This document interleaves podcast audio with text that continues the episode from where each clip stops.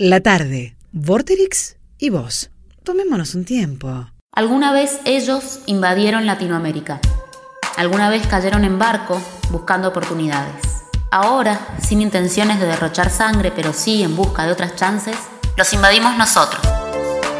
Europa está plagado de latinos, venezolanos, peruanos, brasileños, argentinos. Buscamos ver qué nos ofrece el primer mundo.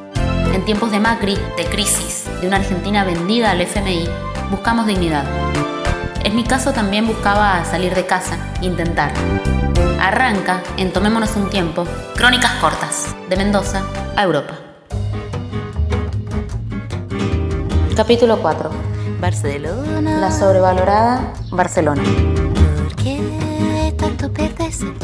Tanto buscarse sin encontrarse. Hay una frase recurrente, al menos entre la gente que conozco en Argentina, y es la que dice, tengo un amigo en Barcelona.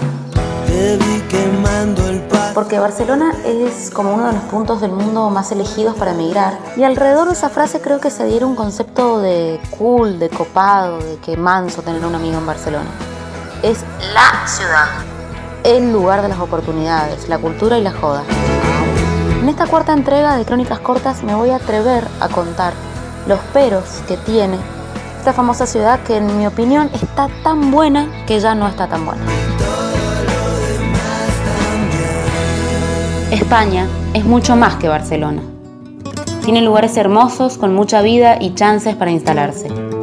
Pero parece ser que la ciudad catalana es la más elegida y eso trae mansas complicaciones. Está atestada de gente y sobre todo de inmigrantes.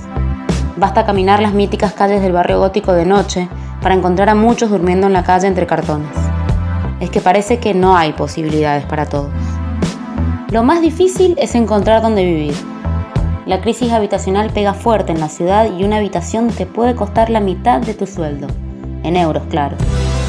La Guada, por ejemplo, vive bien, pero comparte un piso con otras cuatro personas para poder estar cerca del centro. Y a un precio que se puede pagar.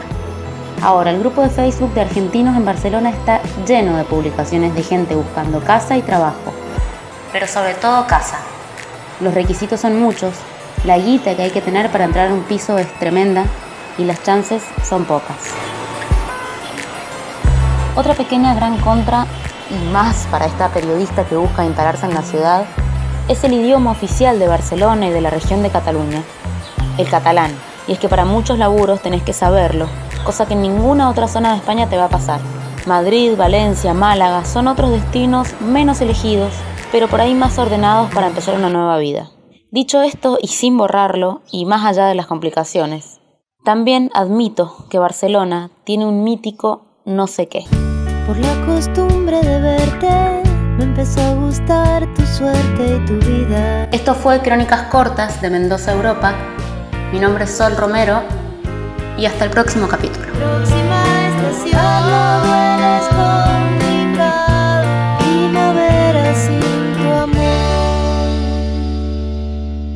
Tomémonos un tiempo, lunes a miércoles de 18 a 20 horas.